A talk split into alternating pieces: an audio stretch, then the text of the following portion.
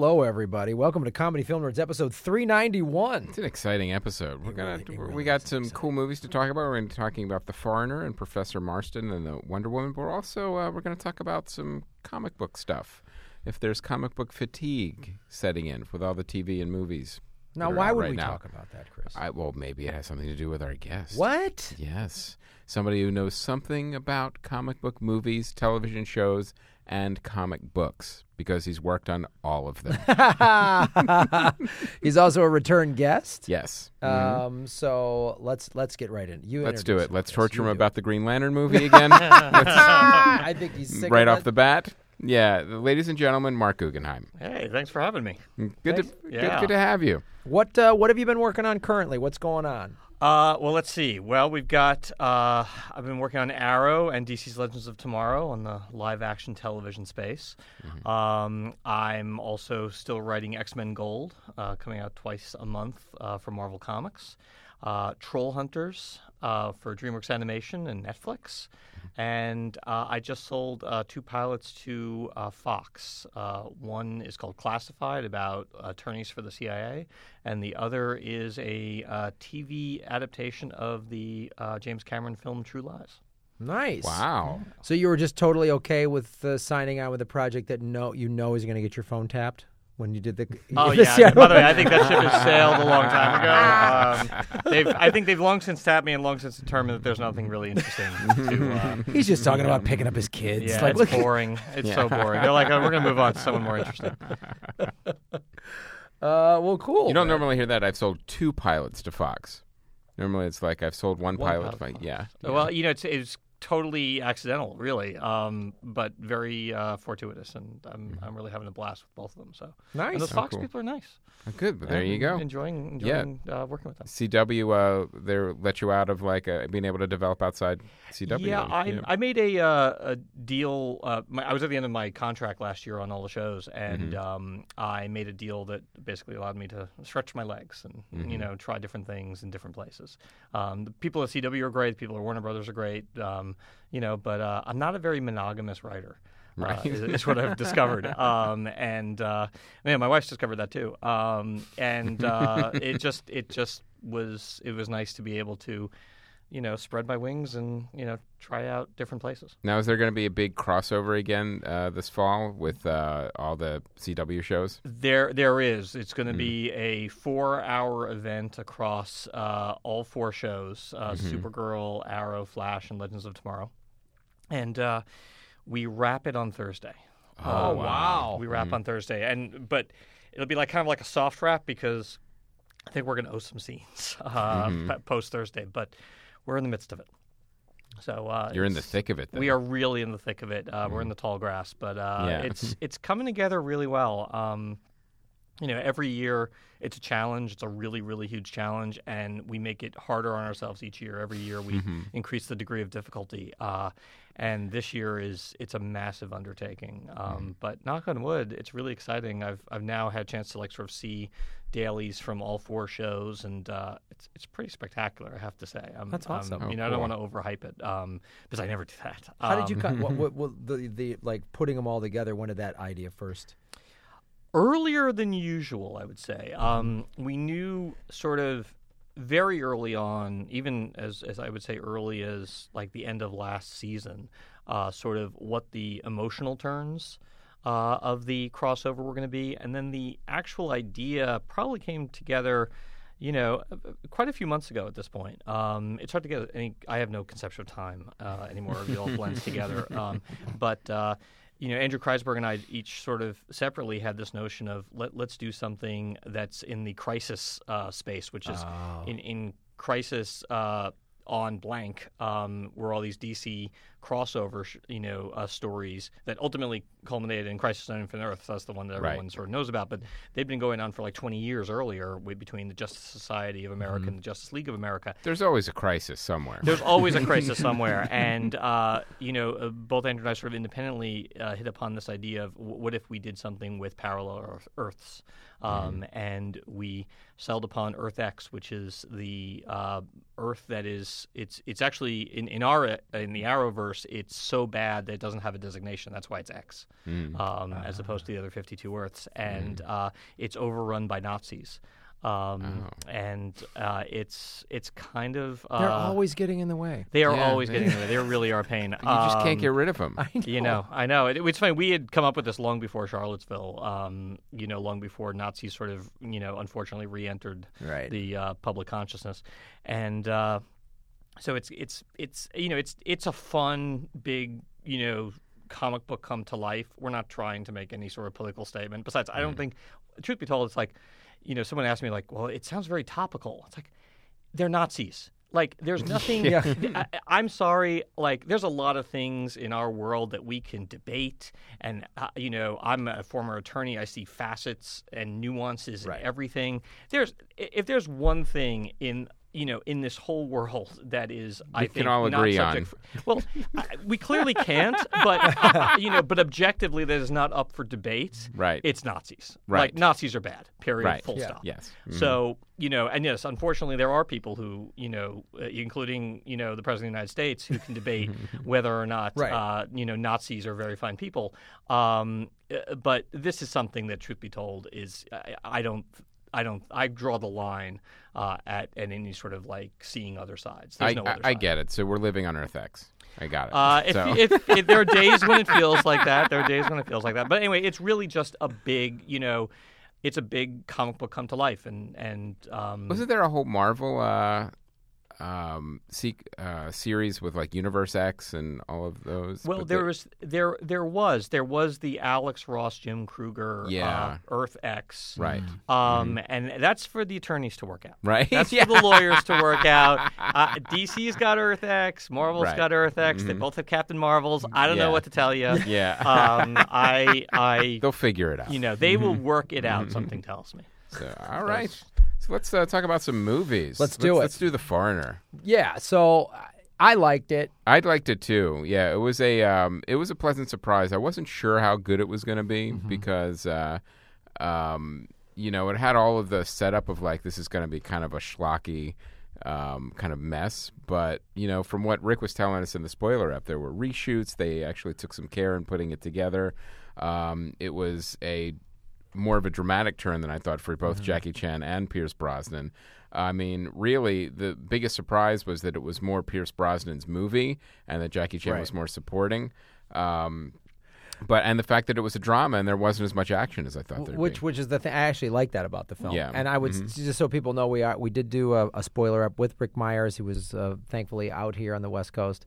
That'll be coming out later this week. But yeah, I I like that that especially the first half of the movie. It's mostly Jackie Chan just dealing with the grief of his daughter dying Right. from the bombing. and then going into revenge mode. Yeah, and then going into revenge mode, and so it was really, it was intriguing. And then also Pierce Brosnan playing a former IRA guy who's like a IRA delegate or something within the British government. Uh, I'm trying to understand their government a little bit, but that sort of seems like what his role was because he's working with the British government. He's not like still a, a terrorist or spy. And there's been But but you can't work too closely with them, and then you're a turncoat. no, then your turncoat, right? So it's dealing with the the nuances of the actual reality, which is there have been, I think, you know, 19 years of peace between uh, the IRA and, and Marc, you were a lawyer. How does it work? So, you got me. International law was never my thing. Um, and I haven't seen the movie.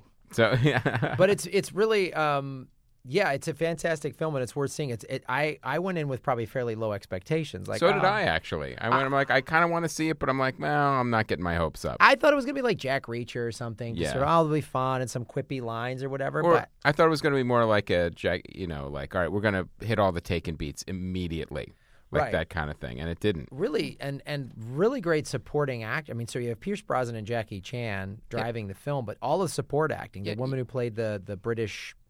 You had some nice twists, Yeah. nice conspiracies, mm-hmm. like some some cool things in the film for sure. It was it was better than I thought it would be. Now I don't know what they did to piss off the Australians, but the um, the film's Australian distributor dumped the local release and only put the pick out in like two cinemas in uh, most major cities. Really? So yeah, so I don't know what happened there. they uh, apparently didn't get behind it in Australia, which is and uh, Martin Campbell's new, from New Zealand. Wow, So, that's that's really yeah. bizarre. Why Yeah, Australia wouldn't want to get behind it So- because And I, you know, there's really there's great there's great acting by Jackie Chan, and he's very you know understated. It's not big wacky Jackie Chan. It's it's uh it's a It's lot. not of, Rumble in the Bronx, Jackie no, Chan. no, not at all. It's a lot of fun. Pass, pass. Yeah. I'm, I'm out. but but the great thing is, it's like you know Jackie Chan. Let's acknowledge that he's in his sixties, and this movie actually did that. Right. Because uh, a lot of movies leading up to that, especially like the last one, Kung Fu Yoga, did not. We're still pretending he's thirty. He isn't. And Kung Fu is harder for him now, and that's okay. Yeah, so th- so this was directed by Martin Campbell, and this is the first feature that he's directed since Green Lantern. Yes. No, no, that's not true. Really? No, His uh, IMDb says otherwise. Well, IMDb is wrong because um, after Green Lantern, he did the Mel Gibson movie. Oh yeah, IMDb doesn't count Mel Gibson movies. Oh, okay, there you go. There Edge you of go. Darkness. Edge of Darkness. They have them Ah. flip flopped. oh, They have Edge of Darkness in 2010 and Green Lantern in 2011. interesting, interesting. Hmm. IMDb. I don't know. I don't know. Is it possible it got released after Green Lantern? Uh, well, I ma- seem to remember, but I've also I've also suppressed a lot of memories related to Green Lantern. Yeah. so, um, you know, I, I just I don't recall Green Lantern actually like killing Martin's career. Like I, I felt he had at least one movie after Green Lantern. well, according to um, this, it's it's well, the- maybe he shot it. My, it wouldn't surprise me if he shot Edge and of the Darkness release got shifted. after Green Lantern, but Green Lantern was you know took longer. to. Oh, that could be actually. Yes, that's totally possible. Yeah, Yeah. totally possible. Well, the good news is um, this was a um, a well directed film. It actually was Martin's for a a drama. and phenomenal actually- director. I, I, you know, I don't, I don't know what happened with Yeah. Green Lantern. Uh, I don't know if he knows. And it's vertical limit, so there, there's a few. Um, You know, there's elements of Vertical Limit that are extremely well directed. So, and I can't argue with the James Bond movies, though. They, Uh, no, you really know, can't. They they were the the ones he did were, Uh, were I- good. It's it's funny. It's like uh, I, it still is heartbreaking for me to watch Casino Royale Mm-hmm. because I'll be like, why why couldn't we have gotten that Martin Campbell? That that was a really good Martin Mm-hmm. Campbell. right. Um, you know, what- Mask of Zorro, Martin Campbell. Like, Yeah. you know. Um, but what are you gonna do?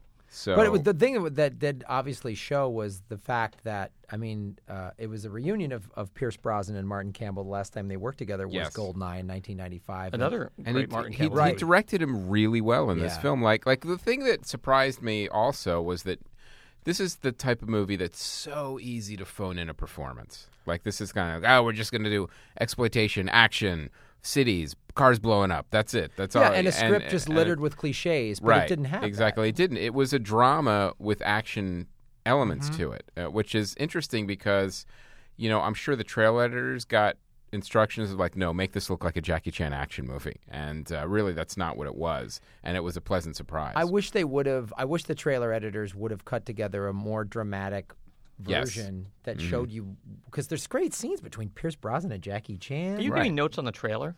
yeah. You're giving notes on the movie. You're giving notes on the I'm giving notes on the. Here's why I give notes on the trailer because if I wasn't doing this podcast, I would have passed on it based on the trailer. Yeah, well, there you go. So that's the thing, the mistake I think they made. Uh, well, certainly with respect to Australia, that's true. yes. Um, yeah. No, Martin's a phenomenally talented director. I think. Mm-hmm. I think you know, really is a, a function of, you know, does he get the underlying material? I think if he gets the underlying material, he's you know he nails it. Just Mm-hmm. Right. totally nails it.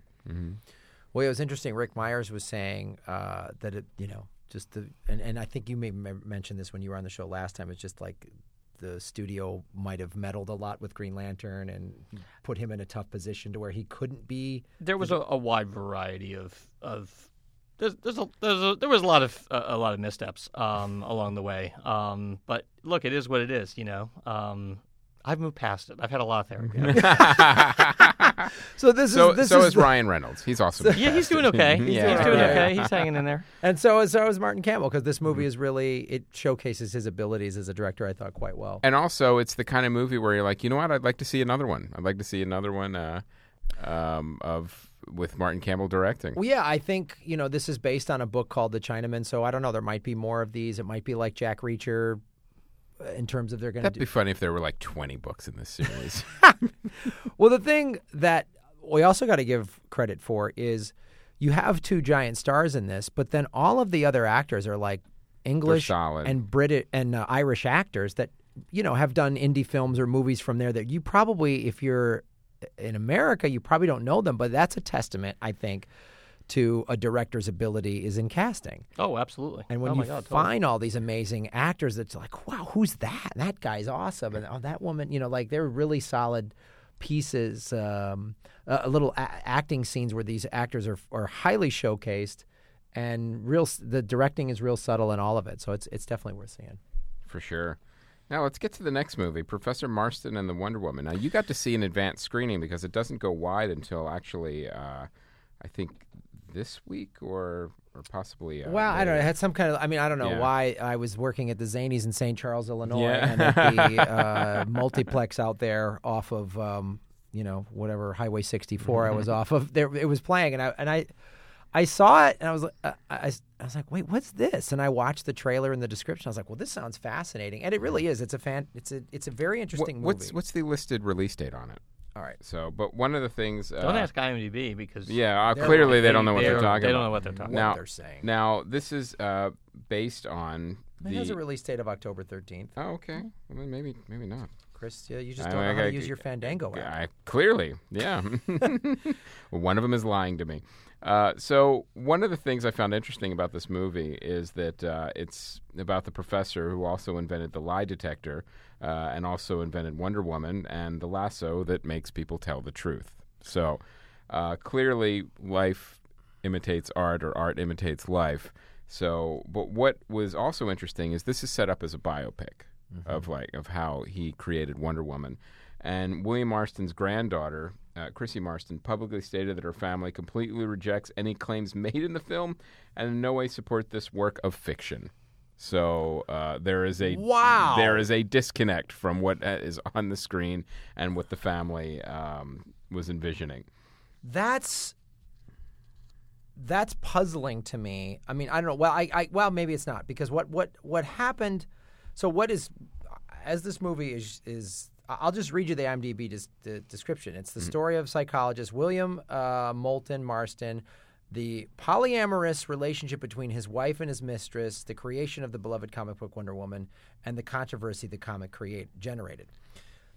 So he was he was living and and and uh, like there's evidence to suggest that this I, I think the family I don't know maybe they just have shame but he was married and then started he brought his this like intern into the marriage and they all started living together and they had kids together and of course back in the 30s it was like whoa It's almost hard to believe Scandal. the granddaughter had an issue with this. Yeah, I know, I know. so so and he uh, he lost his job and he did all this research and then in the early I, I didn't know this but in the early issues so the three of them experimented with you know bondage and s&m and as a psychologist they were sex hippies. they were sure, Chris. They were absolute sex hippies. But his whole thing was like being submissive to women uh, helps understand their power and everything. That's sort of why he wrote Wonder Woman was like showing this powerful woman. And in the early issues, apparently, Already more insightful than Fifty Shades of Grey. well, God, um, uh, in the early issues, you know, there was like bondage and stuff like that, and they, and then some you in know, the comic, in the comic, right? And then, of course, some you know Americans for Decency group, and that was um, played. The head of that was played by Connie Britton or Brighton. Um, they, you know, he comes under attack and all this stuff. So it really, it's. It, I thought it was pretty fascinating. Well, I liked in the trailer when they said no one is ever going to publish this. Right. Yeah. it's it's interesting considering, you know, Wonder Woman came out last summer, and the impact that it had, and the you know we talked about it on this show of how you know it's it was so cool to see a, a female superhero depicted this way, and uh, she got to do all these amazing things, and the, and where it came from and the history of it, and all, all the performances were pretty decent. The director is uh, Angela Robinson, who, you know, she directed Herbie Fully Loaded. Like she's she hasn't. Um, She doesn't have a long page. well, it's not, but it's but it's it's a lot of TV. Oh, okay. And she did So she's a TV Debs, director. and she's a TV director. So oh, she did Debs. yeah, Oh, she did. True Blood. She did uh, some episodes of The L Word, and Actually, she sounds like she would be the perfect director for this yeah, movie. Mm-hmm. she really is. I mean, she did a she really it's a fantastic it's a fantastic film. I thought, and it's really it's Mm-hmm. really interesting. I'm so puzzled by the the granddaughter. I guess maybe I'm not, but I don't know why the granddaughter would just totally disavow Mm-hmm. All of this.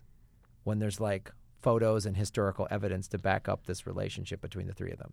Yeah, that's a good question. That's a good question. Oh no, I'm dying to see the movie. I'm I've been always you know intrigued by this. I, I always knew sort of this backstory, and I've always Well, been the intrigued by it. filmmaker also uh, responded when I kind of asked that question too about, uh, and she said, "I think there's a lot of facts that are indisputable about the Marstons, and I feel that there's a lot that's open to interpretation. So, as a filmmaker, this was my interpretation of their story.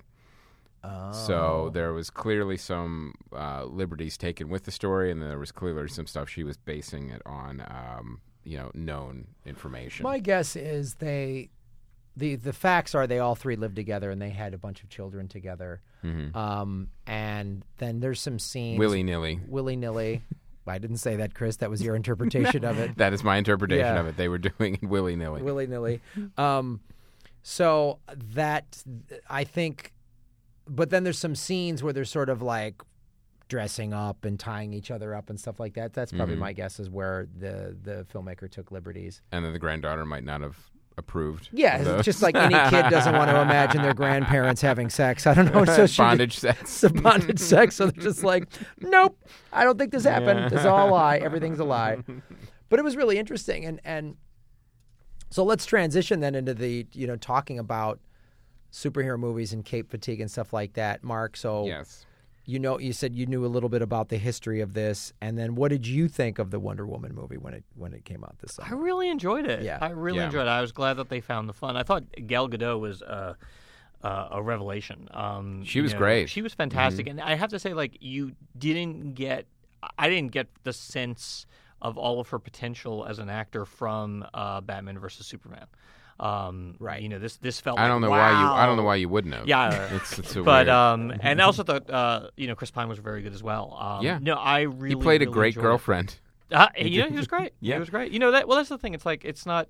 He, he played a great supporting character, and it's you know it's great that you had a female protagonist who had a male supporting character rather than the, you know, what's become the you know terrible cliche of the male you know Right. protagonist and the female supporting. Well, character. what was interesting too is it was the right movie at the right time. Yes, and it really absolutely. was part of the uh, the conversation of like Mm-hmm. uh, everything from why don't we have female leads to why are all these DC movies horrible? Why and so now our expectations are lower, and everyone was kind of looking to Wonder Woman and like, well, this one has to be better. It just has Mm-hmm. to be. And it was also not directed by Zack Snyder, and it was directed by a woman.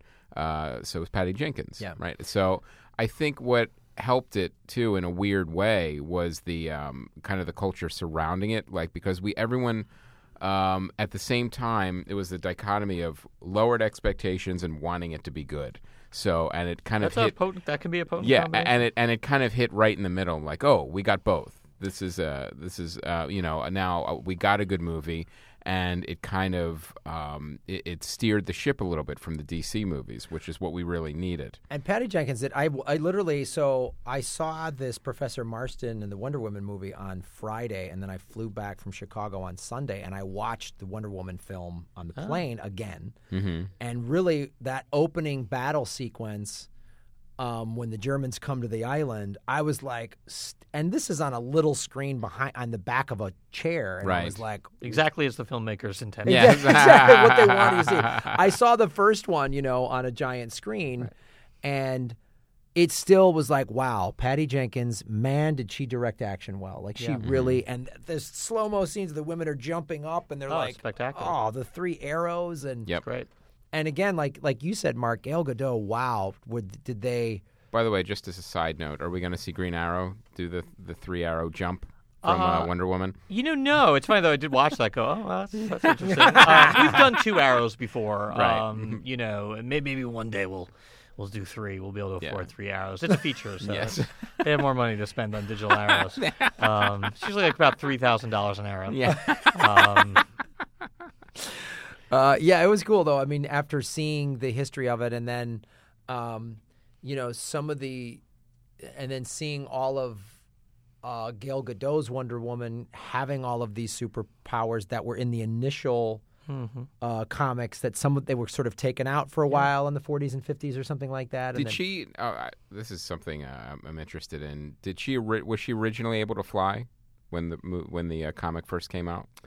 Boy, you know they didn't get into that in this film. That's a great Mark? piece, piece of I, trivia. you know, it's funny. I don't remember my my initial like, like exposure to Wonder Woman, apart from like her appearances on the Justice League, were believe it or not when Gene Colan was drawing her. Um, and like this is like the late 70s, very early 80s, I would say. Um, and I think she was flying in that, but she also had the invisible jet, and which Right. begs the question, you know, if you can fly, why Why do you have an invisible? why the jet? invisible jet? Yes. But Mhm. um, you know, apart from hey, it's cool. Um, Mm-hmm. but uh, yeah, that that was my that was my exposure, and then um, I don't I don't have a clear enough memory of like the early issues of uh, of Wonder Woman. Well, let's go into this though. So, where do you think we, we've discussed this uh, several times? I want to hear your take on it. Is where do you think the Wonder Woman sequel goes?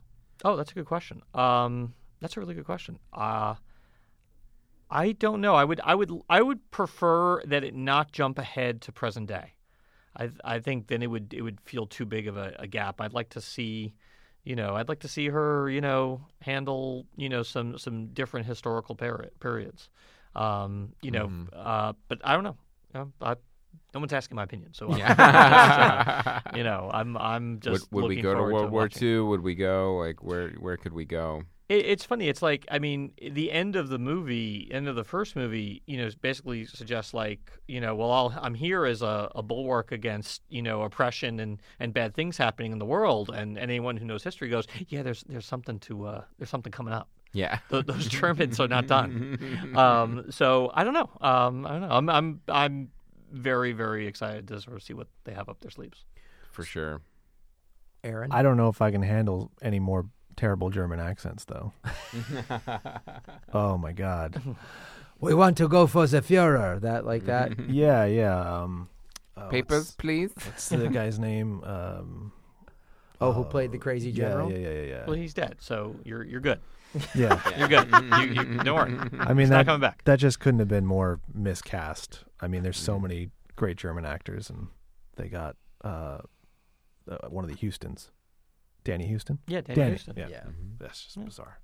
Yeah, I, I, I, I agree with that. He's a he's a fine actor, but but uh, his his Ludendorff was a little uh, was a little much. It would have that accent would have worked on this show. Maybe not in a feature film. Nine nine nine nine. So now we were talking about this before. Now we've got the Netflix shows, we've got all the X Men shows now, with uh, uh, even on FX and on Fox now. Um, we've got the CDW, CW shows. We've got all of the Marvel movies. We've got Agents of Shield. Are we hitting that superhero fatigue now? Um, I don't even want to say comic book fatigue because there's a lot of properties that don't have superheroes in them that are like Walking Dead that are based on comics. But superheroes specifically, are we hitting like a point where this is super saturation? Well, we have to understand. Uh, you know, like I said, we're still we still haven't you know wrapped the crossover yet. So I have total superhero fatigue right now. uh, I, I know more about fatigue right now than I know about superheroes. Look, I, I'll, I'll be honest. I, for me, you know, I think that's a question we've been asking. We ask ourselves that every year. I think every time I come on that pod on this podcast, we talk about. To me, that's not the big issue. The truth of the matter is, the market will always tell us, you know, whether or not you know something is too much. I, I actually, you know. I don't. Someone had told me this may be apocryphal, but someone told me that like one of the major studios did a study of like you know teenage and you know ten year old boys, and um, they don't even see these comic book movies as comic book movies or superhero movies. They just see them as movies. Um, I, I, honestly, I, I think to ask the question of well, when's the bubble going to burst, or is there a superhero fatigue? I, I think that that almost belies to me what is the greater issue, which is are we as an industry making enough television shows and movies that are not based on comic books that are not about superheroes? Um, as far as i'm concerned you know i love all the superhero movies. I'm you know i'm a am a big fan. I go to see you know all of them pretty much. I can't think of the last one i skipped. But at the same time i you know i love pizza but i don't want to only eat pizza Right. like hmm I want, you know, and yes, they're, you know, with, you know, the William Molston Mars movie, it's like they're mixing up the pizza. Now they're throwing pineapple on it, which is great, wonderful. Again, but it's still pizza.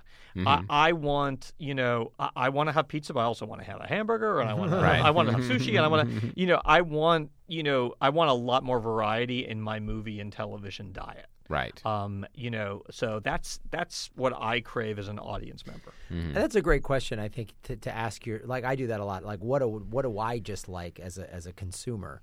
And the overall question, do we have superhero fatigue? I would say overall no, because I'm just they're always they've always been making comic books. There's always interesting stories coming out of the comic Yes. book world, and you know if people want to keep adapting them and all of these different formats, uh, you know, Netflix, uh, network, and the cable- market will say, like, Yeah, all right, well, no, right. this one's if no they good. yeah if everyone stops watching the net Marvel ones on Netflix, guess what? Netflix Yeah. will stop yeah, making them. and there there's going to be hits and misses. Like uh, I'm actually enjoying The Gifted. That's uh, that's the new, I haven't seen The Gifted the new yet. mutant show that Yeah. started on uh, Fox. But it, what's interesting about it is it's very different from Legion, where Legion is like an adult FX show, whereas The Gifted I can watch with my kids. Yeah. So, but it's still mutants in the Marvel universe, Right. and uh, uh, you know, Inhumans was a bit of a a, a misfire, but you know they're not all going to be hits and misses. And what's going to happen, I think, is that uh, they're going to be judged based on whether or not they're good shows or not, not whether or not they have superheroes in them. Yeah, it'll come down to that. But but Marc, you bring, also bring up a great point is too is um, uh, and we talked about this this summer because August was was a very odd August as in far as movies go. There was there was these gaps that there was didn't no happen yeah. before. giant movies were not released in August Yeah. this year, and I don't remember in August. Of I- that I felt like it was No, like that- all of a what I sudden- mean, this is a problem. Like, Yeah. we're not making enough. Basically, it's not that we're making too many superhero movies. It's that we're not making enough movies. right. You know, I, I think the number of superhero movies that you know we've had for the last couple of summers has pretty much remained constant. Mm-hmm. You know, we can now rely upon a movie from DC. We can rely Right. upon you know two movies from Marvel. And they've shifted. Some of them are in the fall now. Yeah. Some of them are in the winter. But but the number of movies really I don't think has fundamentally changed over the last you know call it three years. What has changed is the number of movies that are not superhero Right. movies. Those have declined That's sharply, and that's a huge problem. That's a Right. huge problem. And you know, eh, it, but to that point, shame on everyone who hasn't gone to see Blade Runner twenty forty nine. Shame on Right. them because eh, eh, you know. And look, I recognize it's three hours long. You know, you can have fewer screenings. It's a bigger time commitment that you're asking of the audience. But the truth of the matter is, is that if there are fewer movies being made and more superhero or and or more superhero movies being made we as an audience only have ourselves to blame. I mean, the studios they're they're not complicated creatures. They They're make heat the seekers. stuff they make they make the stuff that will sell tickets. Right. Period. Mm-hmm. That's it. Like so if you want to see, you know, more really intelligent remarkably well done science fiction movies for example go see blade runner 2049 if you haven't seen it and you're complaining um, I got no time for you. No, that's a, that's a good point. I think there's a lot of people. Oh, all they Well, we say before, vote with your dollar, Yeah. yeah, Yeah. because I think people aren't spending the effort to find the, and then actually vote. the smaller movie. right. Yeah. Yes, please. This the smaller movie, even though it's on a Tuesday, well, that no other country does it on a Tuesday. Yeah, It's a separate issue. Yes. Um, and no online voting. yeah, yeah. they don't want you to vote in this country. Anyway, um, The show got so much more political. Yeah. Yeah, we, we throw a couple of sides. well, a little so, once a something while. happened last November. I, can't, I forget What which. I something happened. I forget, Yeah. but it's sort of shifted all of our. It's thinking. all right. Everything will be all right. Yeah, we'll be fine. Yeah. Um, but I think that yes, the movie going audience needs to go out. That I do, I do believe you're right. Like they need to support the smaller, the well, the the, the movie that isn't a cape film. Yeah. that's well scripted. You know, like whenever, like I don't know, just off the top of my head, I'm thinking like Hell or High Water or something like Yeah. that, or Right. or Great movie. or any of the other, uh, you know, interesting films that have come out that even got some Oscar buzz. Even you know that that, that well, this Professor Marston film. Like, make sure you see that movie because it is it is it's not a superhero movie at all. I mean, it's it's tied to it, but it's really a well. A written, well directed, well acted film. I will say this though, or let me ask this question: Isn't there is there some culpability with the studios in the sense that when a smaller movie comes out, they don't get behind it as much? Um, The marketing budgets are different. the marketing budgets are different, but at the same time, the smaller the production budget, the harder it is to justify more money on the you Right. know marketing side. It's look, it's complicated. Unless it's Blair Witch. You know, um, h- how much of that was like a huge marketing campaign? How much of that was just very well marketed? Well, know? that's that's actually a good question Um, because it was it was very stealthily marketed Yeah, in a, in a, a, in a you know, unique way. But uh, but then once it was a hit, then all of a sudden all this new marketing money just Sure, came pouring in, and then they made a sequel and bankrupted their own studio. Well, there you go. So yeah, it's happy ending all around. yeah, Yeah. it's it's tricky. It's it's a you know uh, it, it's you know I, I like I said studios are very simple creatures, but they're simple creatures operating in an incredibly complicated business. Right. Um, you know, and look with all the content that's out there, superhero, or not superhero, comic book or not comic book. There's a huge amount of content that's out there overall. You know, certainly television is you know or non-feature is filling in the gaps for the you know the fewer uh, product the, the the the decrease in amount of product that. Uh, you know the film studios have been putting out. Uh, certainly, television has picked up that slack. There's a huge amount of clutter to sort through just to tell like you know you guys were debating whether or not you know uh, the william marston movie uh, debuted Right. right. A successful marketing campaign would have re- eliminated any doubt True. you know you should know and you guys are in the business you guys are Right. doing a podcast Yeah. about this if you guys don't know here's the thing if you guys don't know whether or not that movie came out i can guarantee you that joe america doesn't Right. Has Right. no and idea about this and that's a fundamental failure of marketing Yep. That's an interesting point. Yeah, it's an for interesting sure. point, and I think uh, it's it's the the dilemma, and we've talked about this on the show too. Um, is that you're right, like you say, the the studios are just we need big budgets, but I think I wonder if the, have they painted themselves into the corner of the sense that they've got the 150 million dollar budget of the giant blockbuster, Even higher now. It's Yeah, more. two- it's, it's upwards of two hundred yeah, now. 250 some of them, and then the under 30 million. Like they, we've talked about this a lot. We're starting to see some a little more of them, but we're not seeing a lot of as many. the mid-range Yeah, budget. the films. mid-range no, those budget. have gone away Yeah. Those have, I think that's the territory that television has mostly taken over. right, Um, or the you know. streaming services or whatever. Well, yeah, well, right. certainly like now you look at like what Netflix is doing, and I think Netflix is trying to, you know, make those mid-range movies and release them both theatrically and on their platform. Things could change. It could be, you know, and the other thing that's you know changing is, you know, people's. Um, you know, uh, people's technology with which to view movies and television is is Right. improving. You know, there's now a 4K Apple TV, um, and and all the movies are being made available in 4K for iTunes. You know, and you get the big screen television. Do you really have to go out? You know, do you have Right. to Oh, go to the movie? I still love go- going to the movies. That's still like my favorite thing to do on a Saturday night: do dinner and a movie. Yep. But it's it's getting increasingly expensive, and um, the I don't know the desire for a communal experience, which is really why I go to the movies um, to experience the you know movie with a whole group of strangers. Quite frankly, um, you know maybe that's you know seeing diminishing returns. I don't know. That's interesting. So you know the one thing that's um, uh, keeping the the movie theaters alive are the big tentpole movies Yeah. because those those theaters get packed like you know That's right. they and they're know, on three screens, Right, and- you know, and- yeah. every time a Star Wars or a uh, Avengers movie comes out you know those theaters are going to be packed for weeks that's right. so That's right. That, I mean, that's what I was going to say. Is as a consumer, that's what I will leave the house for. Is a big, loud, Eventized. movie. eventized, yeah, movie. And you know, I'm not something that I can't watch at home because at full volume because I, I you know, I'll disturb my neighbors or whatever. Uh, is what I'll go to the theater for. Versus like a even a comedy. It's just like unless there's great word of mouth, I'm not. That's a great point Right. because at home, like you, like Marc was just saying, if it's just a well, like let's whatever, let's just take Hell or High Water. Let's just take that movie. Did I need to see it on the big screen? No, Probably not. mm-mm. I could watch it at home. I did see it in the big screen, obviously, but if I watch it at home and I got a nice flat screen and a comfortable couch, it's still effective It's You very got, so You got surround sound at home whereas granted you may not have Dolby Atmos where Right. you have the speakers on the ceiling but that's all right you can whereas get away with that Wonder Woman on a smaller screen, you're losing something. Mm-hmm. You're That's losing right. something. You are. you yeah, know? you are. Um, and like that's what I've done. I spend the I spend the twenty five bucks to go see you know Doctor Strange in IMAX 3D at the Chinese theater And because that's money well spent. yeah, because Yeah. it's like such an experience. That's right. All right, So um, we'll, we'll talk about our sponsor. How about Frightfully- We have a uh, Patreon sponsor, Frightfully Uninformed, a podcast that watches mostly classic horror movies to figure out horror movie fandom.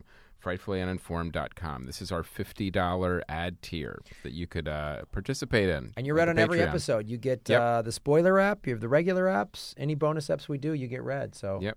except the ones that are actually on Patreon. Take advantage, yes. Yeah. That's That would be redundant. We're not gonna add add you. So now we were talking already talking about uh, the trailers and Professor Marston and the Wonder Woman. The Wonder Women. Uh, I really liked the trailer. It made me want to see the film. I think it was a well put together trailer. The thing we were talking about before is even with like the Foreigner, like there's no doubt in my mind what Professor Marston and the Wonder Woman is about, what kind of tone it is, what what's going to be explored. I'm like, I got it. I'm on board. So there's no um, there was no tricks in the trailer as far as uh, Yeah. I could see. Yeah, it, and it's it's accurate. Hav- Having seen both, I can tell you you're not. You're not being fooled. Yeah, you're not being fooled. And the other trailer we saw was the New Mutants. Now this I found interesting because it's basically a um, an X not an X Men but a mutant horror movie set in an, almost like an asylum, like a hospital, and with all these crazy, creepy, weird things happening that have to do with their powers. So I feel like this feels like a reach for me. Like I'm like, all right, well, how are we going to do? uh, a Marvel property or mutants, but then do it differently than what we've already done? And the answer was horror movie. Well, I think it goes to what Marc was saying about, you know, we need to like we're this number of, of of superhero movies we're making is remaining the same. We're making less of the other ones. So does this then does this help sort of bridge the gap of all the things that the, the issues that the film industry is having right now because it probably it doesn't probably doesn't have a massive budget it probably wasn't a hundred million dollar movie because i don't i didn't see any huge names in it it's like y- younger actors No, and no. stuff This, like that this I, honestly, this felt like horror movie budget too. It really felt like this is like we're going to shoot this and treat it like a horror movie. It's just going to happen to have, you know, the Marvel brand on it. but then does it because it has the marvel brand on it does it get I think it's interesting. I think it's a it's a fascinating question. First of all, it's like I don't know. Like I, I saw the trailer and I was like, okay, is this like you know when I saw like West Side Story recut into be a zombie movie? Like, I mean, I, I don't know how much the actual how much this is reflective of the actual film. Uh, you know, I will say, you know, again, if you're living in a world where the studios are going, listen, the only movies that people are going to see are movies based on comic books, right or wrong, good or bad. That's that's what our market data, that's what our experience is telling us. Then I would applaud a movie like New Mutants, or at least what New Mutants seems to be, which is okay, fine. We're gonna we're gonna work. This is a workaround. You know, we found a loophole. um, you know, if, you, if you'll only see superhero movies, and we don't want to only make superhero movies, here's a comic book movie that is really a horror film. But Right. at, and there's a big part of me that actually isn't bothered by that for the following reason. For as long as there have been comic books, there have been comic books that are different genres. For You sure. know, Right. like I remember, like, Like back the in, Sandman is a classic horror, and, Yeah, like and we- the- we haven't seen that. Yeah, yet. and The like Night Preacher. Force, Preacher, or you know Night Force that by DC, or Preacher, or Mm-hmm. or even the 'Nam that uh, Marvel published in the early '80s, God, I um, that. which was awesome. Like it was a total war book. yeah. So, I- you know, I guess my attitude is if it takes the Marvel or DC logo in the front of the trailer to get people into the theater, I say, okay, fine. Um, I'm glad we're mixing it up. I'm glad the studios are changing the types of, you know, the types of movies that they're putting after that logo. So then, does it beg the question? So then it's like we need to do a movie where Glenn Close plays an older woman finding love again, but she's got superpowers. Is that what they, Yes. they, they just put? Like I think it's just a matter of time before you see something. You know, it's all about how how much can you change and you know reinvent the genre. And you know, Well, maybe we'll actually get um, a real Jonah Hex movie that's an actual western that could be. Yeah, I Well, mean, because we didn't. Because I Uh, tell I you what, noticed from watching the trailer, I, I think I think there's you're onto something here a little bit because as we just said, like uh, as I said, as Aaron said, I'm I'll leave the house for you know Wonder Woman on the big screen, but I'm not going to leave it for a, a smaller indie film or whatever. I'll watch that on, at home. I'm not a big horror movie guy, But now you tell me it's mutant horror movie. Then I see I that know. Marvel logo. Now maybe I'm going to go Uh, see that. It could work on because I'm not a big horror movie guy either, but I'm like I do like the New Mutants. So what do I do? I'm, I'm, I'm very uh, I I find myself very conflicted. Um, Yeah. Now, the New Mutants, uh, they were a book for a while. A right? long while, Yeah, a long yeah. while, and there's been relaunches uh, Right, since. But uh, the original book uh, that was created by Chris Claremont and Bob McLeod, Mm-hmm. um, that ran for a good long time. What were the um, the most popular, like the most famous New Mutants that kind of crossed over a little bit into the consciousness? Well, the, well, there's certainly no answer I can give that's not going to piss people off. Yeah. But, um, I would say uh, As someone who writes for the X Men, yeah, exactly. Yeah. I would say because everyone, you know, the thing you discover very quickly uh, writing for the X Men is every character is someone's favorite. I mean, even Right. the most obscure, deepest cut characters is someone's all time favorite, which is great. Mm-hmm. You know, and the fact that the whole X Men universe has so many different characters uh, is it's just it's its own. It, it really is its own universe. I mean, Mm-hmm. it's its own. It's, it's its own animal, uh, or it could be its own animal. that's uh, why Fox isn't letting it go. um, I, I I cannot speak to what their plans are. Um, but you know, like in, to, to answer your question, like I would say, you know, Cannonball, Wolfsbane, Mm-hmm. Sunspot. Those are the three that like immediately jump to mind. Right. Uh, Dani Moonstar. Um, you know, really, really, quite frankly, the original lineup. You Mm-hmm. know, the original lineup of the New Mutants, I think, are the ones who have remained the most uh, iconic. Um, and I think uh, a bunch of them are in this movie, so I'm excited. Right. I'm- I think All I in an think asylum. I think Marc's answer to your Fox question shows how he got the gig, how he sold the CIA deal. Because he Yeah. sounds like Martin Sheen in Apocalypse Now when he's having the dinner with all those generals and everything, and he's like, uh, "I have no knowledge of that event. I Should don't- I sure I don't know of that talking knowledge? about." I don't know." had I have to be careful. I, I, you know, it's funny. I always, whenever I go on this podcast, it's always an exercise in, in avoiding biting any of the many hands that feed me. Um, it's like ask me about someone I'm not either working for or trying to work for. Um, but uh, that's that's hard. It's hard. Well, we don't um, want to jam you up, but it's also like when Joey McIntyre's on the show. We always try to get him to sing. Yeah. So It's- Well, there you it go. makes So sense. you get him to sing, and you try to get me to ruin my career. Yes. I, I get it. Always fun. Always fun. I always enjoy. I enjoy. I enjoy a good challenge. So you've been navigating pretty well so far. Uh, You've done a thank you, thank you. Well, it's my like third time on the show. So Yeah, I, so- I think I've, I've, I'm hip to your tricks. the guard, yeah. You tried guard's out the. Green Lantern, you know, the usual. what do you think of those DC movies? You know, uh, come on. So, so let's talk about uh, DVDs and Blu-rays. yeah, let's do that. Spider-Man: Homecoming. Spider-Man: Homecoming with a uh, a rather large appearance of Iron Man in that uh, in that movie. Now, I love. We I, I, we all talked about. it. We love this film. We did a I we, love spoiler we it. loved part. it. was a lot of blast. Yeah, and this you movie know, I really dig. we had actually uh, I had uh, we had talked about it before on this podcast about where where you know s- they're trying desperately to get Spider-Man into the Marvel universe. They were trying very hard. Uh, and I said, I'm sure the lawyers are talking right now. And sure enough, like, were right. yeah, you know, months later, it's announced that they worked it out. And basically, what's happening is Marvel is making the movies for Sony. Well, So- Mm-hmm. I, I have some inside information that I can share. Please do. Basically, Marvel went to Sony and said, "Do you guys like money?"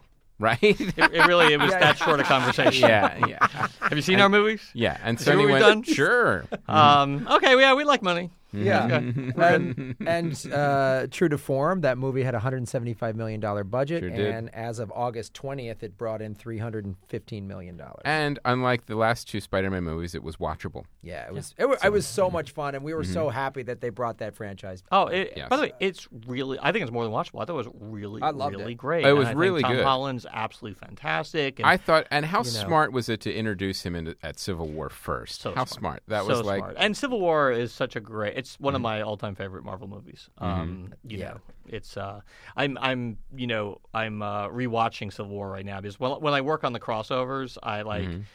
try to rewatch like you know. Usually it's it's movies, but some TV shows like superhero stuff that like sort of inspires me. Like, okay, what, give me an example where you know the superhero genre was really, really, really well executed. Um, and I thought Civil War is definitely at the top of that list. definitely, yeah. I thought it was, and it was also that kind of thing where it was, it wasn't a really good kept secret. Like they kind of knew, everyone kind of knew Spider-Man Yeah. was going to be in it, but when that first trailer hit with Spider-Man So in it, it was like, oh, like, oh my god, this is going to be great. Yeah. And and sure enough, it was. It was great. I Yeah. think one of my favorite lines was, "Normally, there's not this much talking when there's fighting going on." Oh yeah, and as we said, uh, Michael Keaton was fantastic. yes. Fantastic. It was a it was a great uh, movie, and then uh, Sony went, yeah, you know what? Why don't we continue this relationship? We do like we do money. like money. As it turns Yeah. out, we do. Yeah, have- yeah. Turns how out. about that? Who knew? Who knew? Yeah, yeah. So uh, also, uh, Girls Trip is coming out. Uh, You know, I didn't get a chance to see that, but Tiffany It looked Haddish. funny. Mm-hmm. It looked funny, and and just to gi- give you, uh, so Tiffany Haddish, who's been on this show, is a very funny comic. Her career is blowing up. So that movie had a 19 million dollar budget. It brought in over 100 million dollars. Right. So that's just fantastic, and it A al- profit. That's a little bit of a profit, and it shows you, like, uh, you know, um, that when I'm sure Hollywood, I'm sure it was like it's so Hollywood was like, I don't know, you know. It's the thing that Tyler Perry had to deal with. Oh, Right. black women don't go to movies. Right, No, they don't go to your movies. Right. they don't Yeah, go to well, your that's the- Yeah, movies. yeah. There's a difference. And when you make one with a $19 million budget, that's not a big gamble. And they marketed it. They I mark- mean, they they really oh. market. I mean, they put the. I think I'm willing to bet that the marketing budget for that movie was double the production budget. Oh, right. Oh. I wouldn't doubt it. You know. Yeah. And even then, by the way, it would be a tiny marketing budget. right? even at double. Yeah. Right. You Yeah. know. But I mean, you're looking at like for these tentpole movies, uh, over 100 million just in marketing. Yeah. yeah, You yeah, can see- absolutely. You can see them being spent. It's it's a very big expense. Uh, the next is uh, Batman versus Two Face. Now, this is a, a DC animated movie. This is uh, a sequel to Return of the Cape Crusader, where they actually went to the old '60s Batman. And uh, uh, Adam West actually did record this film before he passed away. So, Oh, wow. so you can actually. Um, I saw the first one.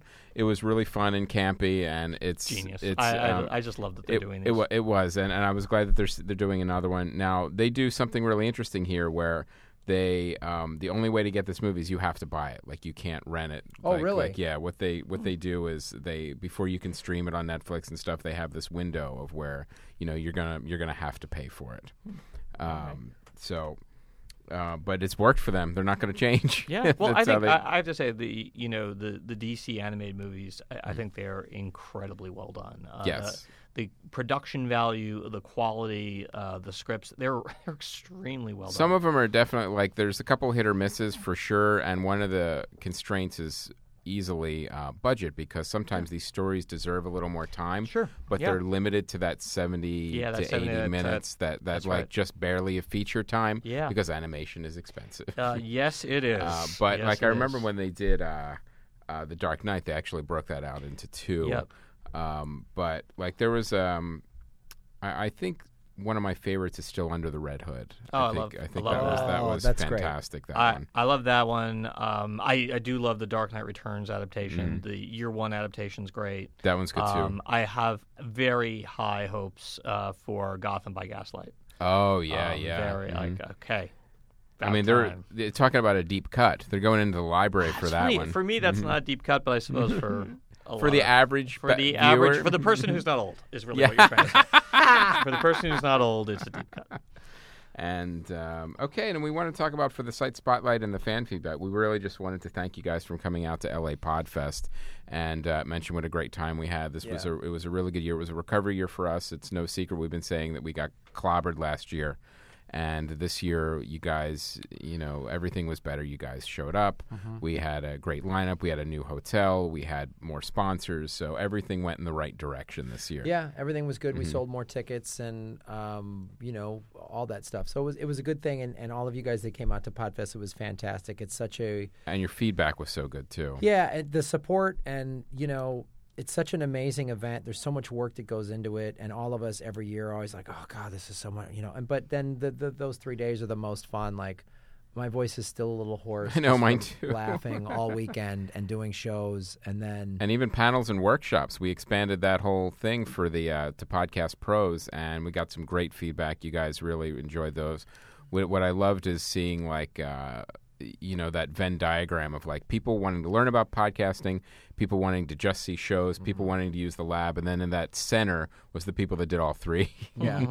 and then all the podcasters, all the people that Yes. did their shows, the people who've returned uh, the, the first time, we couldn't do it without uh, any of you guys, Yeah. podcasters and podcast fans. So the thank you. volunteers, the Yep. staff. Like it was, it was really. We really want to cool. thank everybody. So thank you guys. So, all right. Well, premiering this week, The Snowman. Here's my issue with this. Uh, Please. Talking about the trailers. Mhm. Initially, I'm like, "Oh, this looks interesting," and then the, the trailer, I, I'm almost it almost tells me the whole movie. Right. It Mm-hmm. really, Hmm. it it looks really cool. If you're especially with a thriller slash suspense movie, that's the one place you really don't want to show most of the movie. I know. Hmm. So that's that's it looks intriguing, but I, I don't know. I like the posters. They're cool posters. Cool Posters cool. yeah, yeah. Posters are Uh. I, you know, Michael Fassbender, I, I love, big fan of his, but you know, this movie just looks, it, it just. I thought this was a looks like sequel or a prequel mess. to The Falcon and the Snowman, and I will say Yeah. the trailers the trailer did clarify that for me. Um, so Yeah, it's yeah. It, they just showed me too much in the trailer. I, I was like on board with seeing it, and then I Mm-hmm. was like, well, I kind of feel like I know Right, what's going down. pretty much. yeah. You you've seen the first three quarters of the film. Yeah, It's like least. a uh, it's a killer, uses snowmen, can't catch him, toying with the police, and then uh, now okay, I can go in and see the third act and know what's going on. yeah. All you had to do is all you had to do is killer using snowmen. Stop, stop. There, the trailer's like, oh, what is this? How is he? Oh, Mm-hmm. Yeah, this is what's crazy. going on? Stop, and then you you you You don't have to show me the cops being frustrated. Yeah, I figured that's going to happen. you happen. don't have to show yeah. me the guy in the house. You don't have to show me Yeah. Mm-hmm. the footsteps and all this other I crap. tell you, the people who cut trailers, they really have a a tough time with this show. They really yes, do. they do. Man. As They- deservedly and so. Uh, deservedly so. they are hurting the marketing of movies. And the next movie, Geostorm. Oh my God, this movie looks so delightfully awful that I can't that I can't even begin to uh, talk about it. I, but I will say this: the trailer um, clearly reflects the uh, the film. It's big, dumb, goofy, uh, horrible dialogue, ridiculous cliches. Um, and then my favorite part of a bad movie slash trailer is that someone says the name in the trailer. It's like this looks like a geostorm. That's always a surefire sign that it's a runaway hit. Yes. we should join up together and form the Justice League. It, it might be apocryphal, but I think in Harv Bennett's original draft of Star Trek II: The Wrath of Khan, uh, the what what became the Genesis device actually was a weather control machine. So really? Well, that was a that was a MacGuffin he had back when he was producing the Six Million Dollar Man movie. That's why I think the story is not quite apocryphal because Mm-hmm. it, it seems that seems to be something Harv Bennett liked to write about. Right. Um, but I always think of Star Trek II: The Wrath of Khan when I Mm-hmm. think of Geostorm, Yes. Oh, which is hard to hard to make that connection. But There's the premise, by the way. There's like, He let's make. tasks me. He tasks me. But I shall have him. I will chase him around the moons of Nibia and around Antares Maelstrom and through perdition's flames before I give him up. Kind of like a poor marksman, you keep Missing missing, the target. love that movie. I love that I movie. could so watch much. that movie on a loop. Yeah, me too. Uh, But I would like to see a six million dollar man film. I oh, just me want too. to throw that out well, there. you know what? I just read an interview with a guy named Bob Weinstein. I thought you were going to Who say uh, Lee Majors. No, no. Bob Weinstein just gave an interview, I, I think, to the Hollywood Reporter, saying, "Hey, I got six billion dollar man with a B." And you know, the the Weinstein Company, they're they're on the ascent. They're you know they're they're getting a lot of press these days. Yes, You know, they are uh, again, in a world where it's difficult to sort of break out of the clutter and sort of distinguish yourself and become a household name, Yeah. you know, I, I would say the Weinstein Company, they've done a very good job Yes. Of getting themselves out there into the public consciousness. No, so, no such thing as um, bad publicity. well, let's see. But anyway, uh, he he did name check the six billion dollar man adjusted for inflation title um, in the movies he's developing. So uh, Did he really? He did. He did. Um, I love that franchise. I'm a huge. That'd be six awesome. million, six million, six billion, six trillion dollar man. yeah. Uh, Either way, he's an Woman. expensive man. yeah. yeah. Either way, not cheap. Yeah. Uh, So, Tyler well, Perry's we'll, Boo we'll, too. We'll, we'll, uh, we'll keep an eye on that company, see what they're up to. See if there's any new developments. yes. Uh, Tyler Perry, Boo 2, a Madea Halloween. Now, clearly, the first one did well enough to uh, the to uh, generate a sequel. Now, this is the Madea extended universe, Tyler This is, Perry uh, has created his own his own lo- studio, empire. Really, He's doing whatever he wants. His movies all make money. He knows what he's doing. Yeah. He knows who he's marketing to. He he's he's like he figured it out. He cracked the code, man. yeah, and he's not going to change anytime No, soon. This why is should it. Mm-hmm. he? He's got a proven thing that works. He's got a, a an audience that loves it, Yep. and everything makes a profit. Yeah, and they're reviewer proof. And he's got completely he's got complete control over everything that he does. Who wouldn't? Right. Why- Yeah. Why would he need to give up any of that? Yeah, I'm actually quite jealous of him. Yes. I mean, I am. it's like it's very impressive. Yeah. look what he's done. So, um, And this, I'm sure this one will also be profitable of for course sure. it will. Of course it will. Uh, all right. Well, that's our show, ladies and gentlemen. It's pretty exciting. Pretty exciting. Marc Guggenheim. Anywhere people can find you or projects coming up. On or the yeah, what do you want to uh, promote? What do you this wanna is do? the time. This would I is it's promote? it's plug Um, time. I love plug time. well, it's always like I again. I always do the podcast, and I've got to be like, well, I don't know if I'll have a career tomorrow um, once it breaks. What's the but damage control? Assuming I still have a career, um, let's see. Uh, you know, uh, Arrow uh, season six just Mm. premiered last week. Mm-hmm. Um, second episode is on Thursday night. Uh, Legends, DC's Legends of Tomorrow. Uh, on we're recording this uh, on on Tuesday, and we're on uh, Tuesday night, nine o'clock. Our second episode. Uh, Billy Zane plays P.T. Barnum. Oh, uh, cool. Definitely worth checking out. Uh, Trollhunters uh, season two. Uh, you can expect an announcement so soon, Mm-hmm. um, and that way I don't have to be dodging all those when is season two coming questions that I, I get on other podcasts. Um, and Mm-hmm. Troll uh, Hunters podcast. uh, at, well, there should be there should be more of them. Uh, and then X Men Gold number fourteen, the third part of Mojo Worldwide, which is our X Men Blue, X Men Gold crossover. Uh, Mm-hmm. That drops tomorrow Wednesday. Nice. Oh, that's great. That's what's going on. Marc Guggenheim, very busy. Thank you Busy for man. coming by with all of your No, busyness. I appreciate it. It's always fun. It's always it's always fun to play Russian roulette with my career. Yeah. well, we're happy you take the time to do so. We really do. It's a, it's a lovely gun. Uh, thank you so much to Aaron Brungard and everybody at the ATC Studios here in beautiful downtown Burbank, California. Scenic Burbank, I Scenic would call it Scenic Burbank, yes. Uh, that's our show. right by the IKEA. Uh, we will be um, doing. Uh, oh, this is a big announcement. Big announcement. So we're going to be doing Comedy Film Nerds live at the All Things Comedy Festival Thursday, October 26th, uh, at, from three to 4:30 at the um, What's the name of the club? A- ATC. What's it called? It's going to be the the ATC pop up shop. It's across from Stand Up Live. It's across from Stand Up Live. Stand Up Live, which is in uh, downtown Phoenix. It's a cool club I've played before. So if you're in the Phoenix area or want to come there, if the All Things Comedy Festival is that hold like the 26th Yep. through the 29th. So go to Stand Up Live and then turn around. That's where we'll be. It's a- yeah, it's the free to pop-up come by. studio. There, there's a bar, everything. Come on yeah, down. she's these Oh, cool that's little great. Mm-hmm. pop up shows, and then you know I'm gonna uh, we'll probably be doing other shows that night. I'm there through Saturday. Um, We're supposed to get the schedule shortly. yeah, so there's other shows we're gonna be doing. So if you're in Phoenix, Yep. come by the ATC festival. It'll be a lot of fun.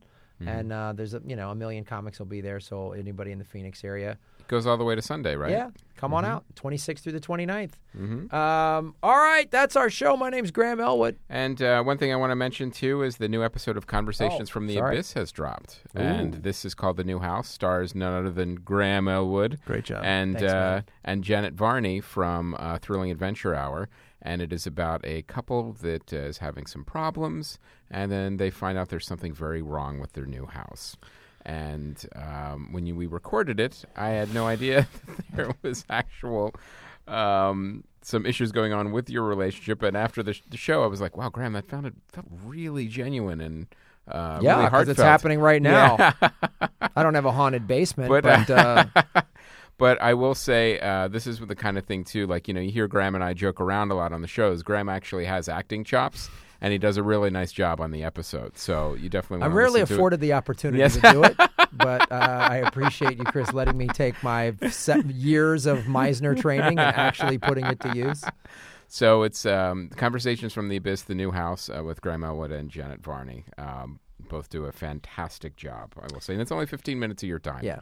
Oh, I also forgot the the political vigilante uh, live from Podfest. I dropped that on iTunes. You can listen to it. The video from it got uh, damaged, so there's no video from it. So video political vigilante is only available as an audio podcast. But there's really cool interviews with Ron Placone um, from Young Turks and Jimmy Dore, and uh, John Opdycke from OpenPrimaries.org. Sounds great. all right, great. guys, that's all our business. Now I'm Graham Elwood. And I'm Chris Mancini. And as always, remember, Han shot first.